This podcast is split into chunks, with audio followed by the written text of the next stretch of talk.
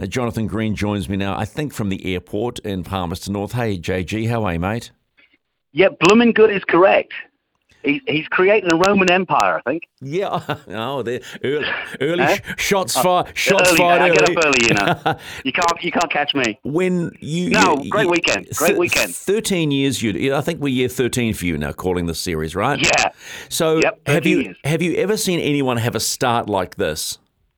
No. Uh, Lando Norris. That's about the only one who, who, who came here, and we knew immediately that, that you know he or he'd ha- he'd have to drop the ball to lose it, and I think that's where Roman is at the moment. He, he you know he he's on top of it, uh, consistent, uh, fast. You know, I mean, he's just he's just not making mistakes, and the mistakes that are happening are not under his control. If, if you know what I mean, there's, there's there's always problems in five weeks, and you know you've seen it as I've seen it over the years. You're gonna drop a race or two not by your own fault, and it's a matter of being consistency uh, consistent for the others. Well, you mentioned Lando Norris because we know this. We were celebrating the 300th race of the Toyota Racing yep. Series, which of course Roman Bilinski won. Roman won, yeah. Yeah, but here's the thing: you've just mentioned Lando Norris. So if you mention Lando Norris, can can you say potentially Bilinski goes the same way? Uh, there's no reason why not. He's young. Um, he's in a good team. He's already in FRECA. Um, and uh, he's got the experience there. He's going back, and think about how sharp he'll be. And that's the you know that's the secret sauce of this championship is that you do five weeks here, and you are streets ahead of anybody on a simulator or uh, you know anybody who's who's been training because you're race sharp. You know you've been racing. He's done. He'll have done three and a half thousand kilometers when he gets there. I mean, I, I'm not saying he's going to blitz it, but he's going to be in a good position. Are you surprised that the young Americans who have come out? Uh, we've got uh, Patrick Woods Toth, the Canadian, who is the uh, F4 American champion, and the and, and the like, haven't really got going. No, not really, um, because they're all they're all wet behind the ears. These guys came out to learn; they didn't come out to win. You'll see Jacob Abel arriving here, and he will give Roman a run for his money. And in fact, I'm looking forward to that uh, tussle because, of course, Jacob Abel uh, is is is on on the money. He's Indy Lights, and he's been going for in America for a while, and he was great last year. So we'll see. You know, the last two rounds are going to be t- uh, touch and go because the table will make a thing. The other Americans are just starting out. They've just moved up to FR, like Titus Sherlock and Landon uh, Matriano Lim. They've they're all just making the step up. So uh, if you say that to me next year, for example, Ryan Sheehan was what tenth last year, Hmm. and then was runner up to Callum Hedge or third third overall.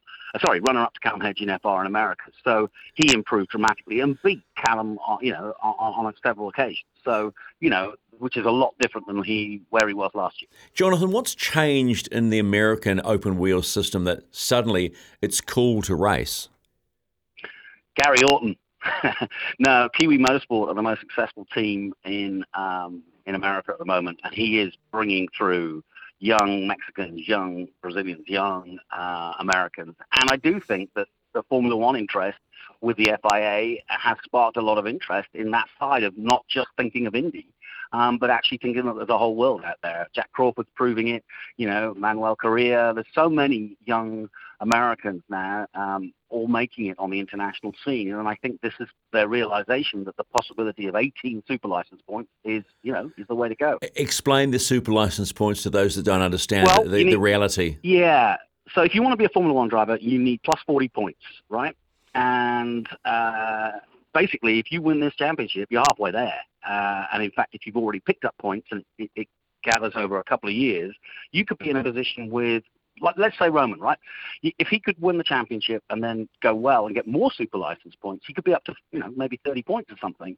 And then the teams will start looking at him because he's then on the edge of getting that super license points. And that might mean, might mean a test, it might mean a reserve driver, it might mean anything. The opportunity starts to create itself once you start gaining those points. Yeah, but the question still remains: uh, Are teams looking at this championship and going, actually, it's it, the super? Are they are they cheap super license points? Yes, they are. And I tell you, Michael Andretti is looking at this championship because one of his drivers is coming down. Uh, and I know that Ganassi are looking at this championship. Uh, now, okay, those are two, uh, you know, IndyCar teams, and Seth Andretti might not be. Yeah. So, yes, he'll be keeping a wary eye on the young Americans coming up and any international drivers. It's not a case of they have to be Americans. We all know that Formula racing, you know, open wheel racing can be expensive. Is Formula Regional and Formula 4 in America more accessible now than it's ever been? Yes. I think if you compare it to the costs in Europe and living in Europe, the American cost is cheaper, and I think that's another plus. Uh, the guy who runs the series, Tony Parella, has set it up that way. We've got a new car in F4 next year, um, but he's managed to keep because he has a, a, a law. He has Trans Am, he has historic racing, and that kind of bankrolls a lot of the you know a lot of the stuff that you would need if you were just on your own doing F4 and F3. So he puts it into a big weekend of racing, which you know everybody therefore benefits, and, and it's not as expensive. And like the Toyota Racing Series, they provide tires from one one manufacturer. All the engines are sealed. You know the, the, the chassis and the parts are all ready to go. So yes, it's a lot more accessible than perhaps trying to do it on your own in the Italian F4 Championship. You're a bit like the man on the ground in Austin, Texas. You know the feel and the vibe of what Americans think about motorsport, and and you, are close to COTA and the whole nine yards. Do you do you are you nervous that the gloss might come off? Uh, the three Formula One races in America if the competitive nature of it isn't stronger? It's bound to. You know, the, the gloss of Vegas is bound to wear off. I mean, over 10 years, you can't get excited every year. And how many big stars can you bring out? So, yeah, of course. But, you know, look at Austin. It had 400,000 people there.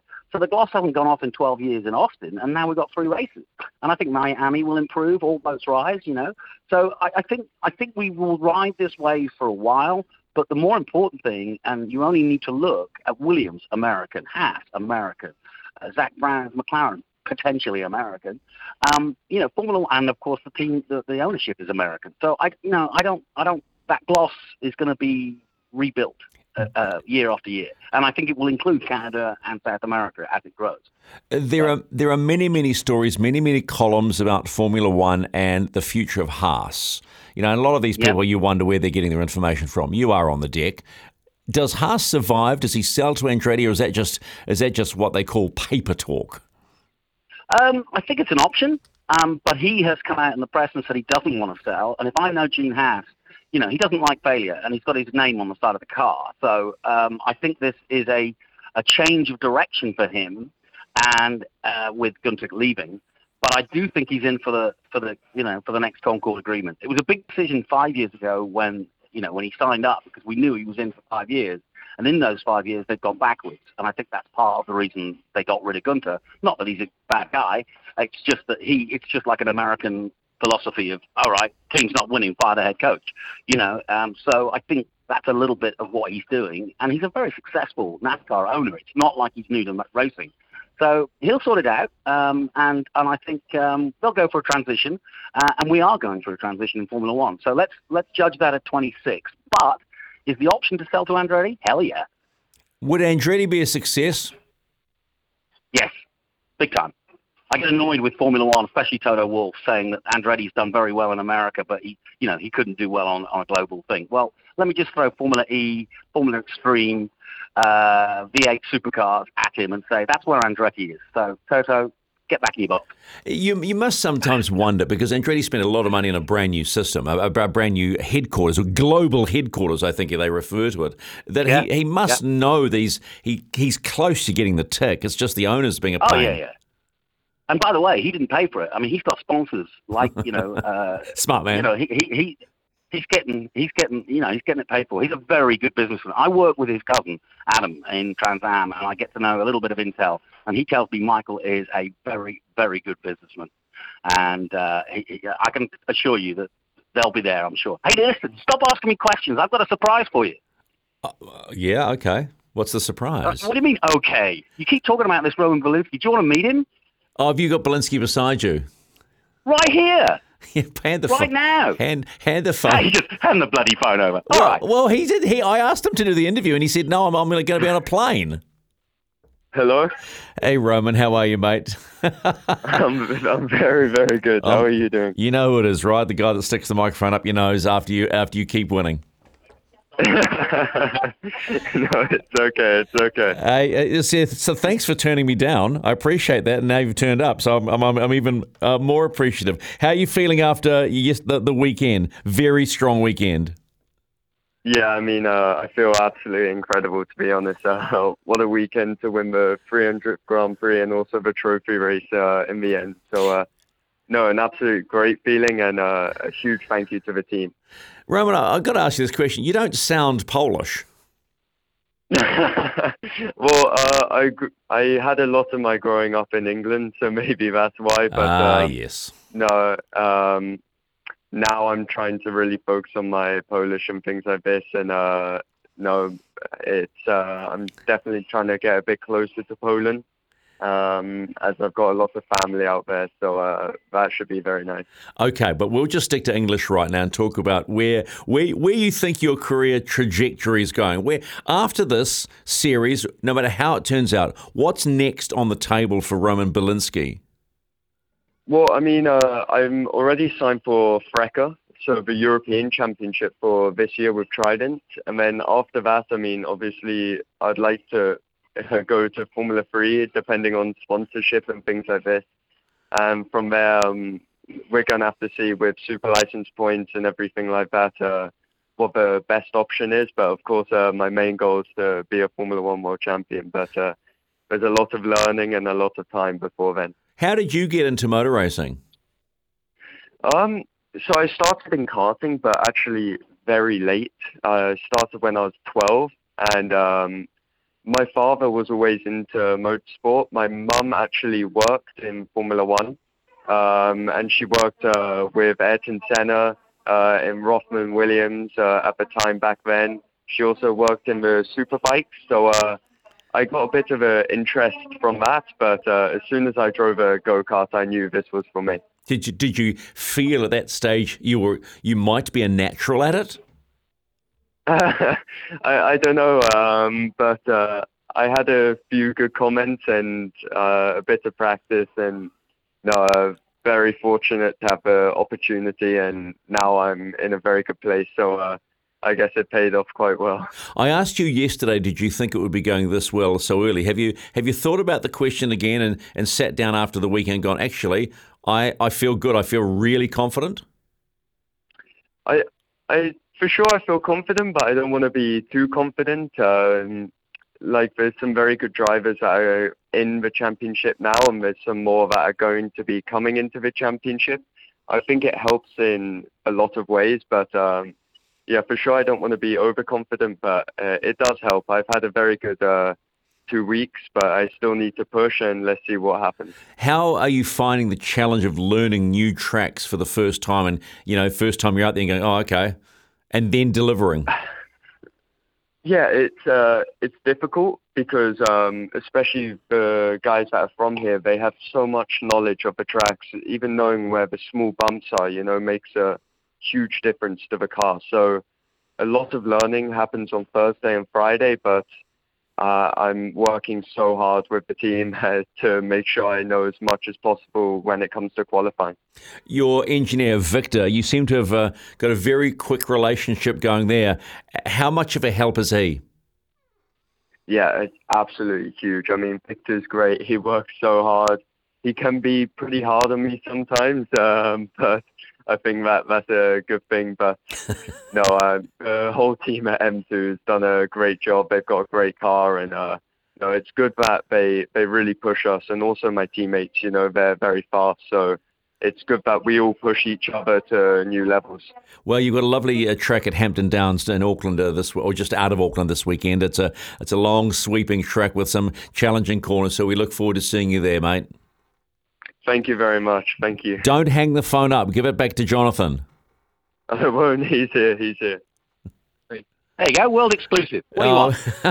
what do you want? Uh, the one thing, the one, the one thing. Are you that, dried out yet? Yeah. No, oh gosh, yeah, I dried. I changed changed at Palmerston North Airport after being sloshed at, at Manfield. Hey, uh, one thing people really have no understanding of is who's Jonathan Green. Where did Jonathan Green? Where did Jonathan Green start? Where did that whole commentary thing start? Ah, good question. Well, actually, you know, honestly, I'm, I'm the poster child of my university because I, I did broadcast journalism at college, and I'm, I'm, I'm still doing it. So, yes, uh, I started off that. But my, my motor racing connection, I often get asked if I've ever raced, and the truth is, no, never raced.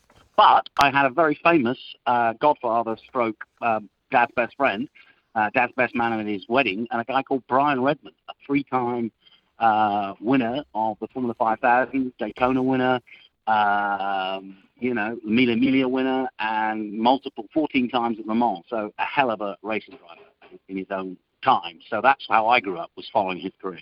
And then, then, you, then, then the bug got And you. he to raced here, actually. He raced in the Tasman Series, too. oh gosh, did you? When did the broadcast bug hit you though? Ah, well, I, that's what I say. I studied uh, broadcast journalism, uh, and then literally got went back to England. I was I was studying it uh, here in the states, and then went back to England and got a job in ITV on the smallest uh, television uh, station in uh, England on the Channel Islands in Jersey. So I was chasing cats and dogs up trees for my first year. what? But poodle racing, calling poodle racing, or something like that. But but but to answer your question, I was then the, the year after I was working as a news reporter covering sport, and I was sat in the newsroom and somebody said, "Oh God, motor racing! Will somebody go and interview Nigel Mansell? Uh, uh, uh, he's quit and he's at Silverstone." All the other reporters went, "Oh no, no." No." So of course I leapt up, and didn't get Nigel, but managed to get an interview with Stirling Moss. So from there on in, that, that was it. I got my first interview, Stirling Moss. Not bad. I was I was talking to a youngster yesterday and said my first memory of superbikes was hearing you call superbikes World Superbikes. Yeah, that was it. I did 15 years of World Superbikes, yeah, uh, and it was great. I did MotoGP as well, but the Superbikes is what I went on the road uh, with uh, my co-commentator, and we did every round for 15 years. And it was amazing, yeah. Where do you think superbikes is now? Do you think its popularity is closer, and I say closer to MotoGP? Um, it's a tough one. That's a really good question. I think MotoGP will always remain the sort of Formula One to Hmm. like being the Formula Two, um, and there is uh, more crossover than there used to be. Uh, but I think the heady days of Carl Fogarty and Anthony Gobert, sadly we've lost him recently, uh, and Troy Corser are over. And while Johnny Rea's flying the flag, the young Irishman, I do think that, that so I, I think it's to do because if you think about it, it's like touring cars. It's a bit, if you think about the history of V8s now in in Australia, it can't last forever because you know they're just not making big muscle cars anymore. It's not it's not the go, and the same is true of you know high CC superbikes because they're not as popular as they were because um, you know people are going towards electric and to, uh, away from it. So I, I think that the the heady days of world superbikes in the 90s may maybe you know may not come back, um, which is sad to say, but. Um, I still think it's a great sport, uh, and I still think it'll be up there for at least another 10, 20 years. Do you see the sustainable future for motorsport, a sustainable future with fossil fuels and things like that, or and, and how much pressure is motorsport coming under? I think a lot of pressure, uh, but I think both the oil companies and motor racing has taken, you know, has realised it ahead of time. Formula One, and look what we're doing with the fossil fuels here. Um, and I think that's a smart move because obviously you lose the relationship with the car owners if you don't go down the hybrid stroke electric road. Um, but I always say, and this is when we get into arguments in the pub, if I've had a few drinks, I always say, we're still racing horses, aren't we? and, and I do think, but it's true. Yeah, we it might be a bit of an enigma, but the idea of going to Brands Hatch and watching a bunch of guys zoom around in, in some really fast cars, Yeah. I don't think will change. I don't. I really don't. Um, and, and and I don't care what the power unit is. Um, I don't want it to sound like a chalkboard for Formula E. Sorry, Formula E. Um, but um, you know, I do I do think that, that the combustion engines will not go away, uh, and the, and the garagistas, as Mr. Ferrari used to call us, will continue because that's what we love to do. All right, mate. I appreciate your time as always. Travel safe and behave. Me behave. I'll try to stay away from water.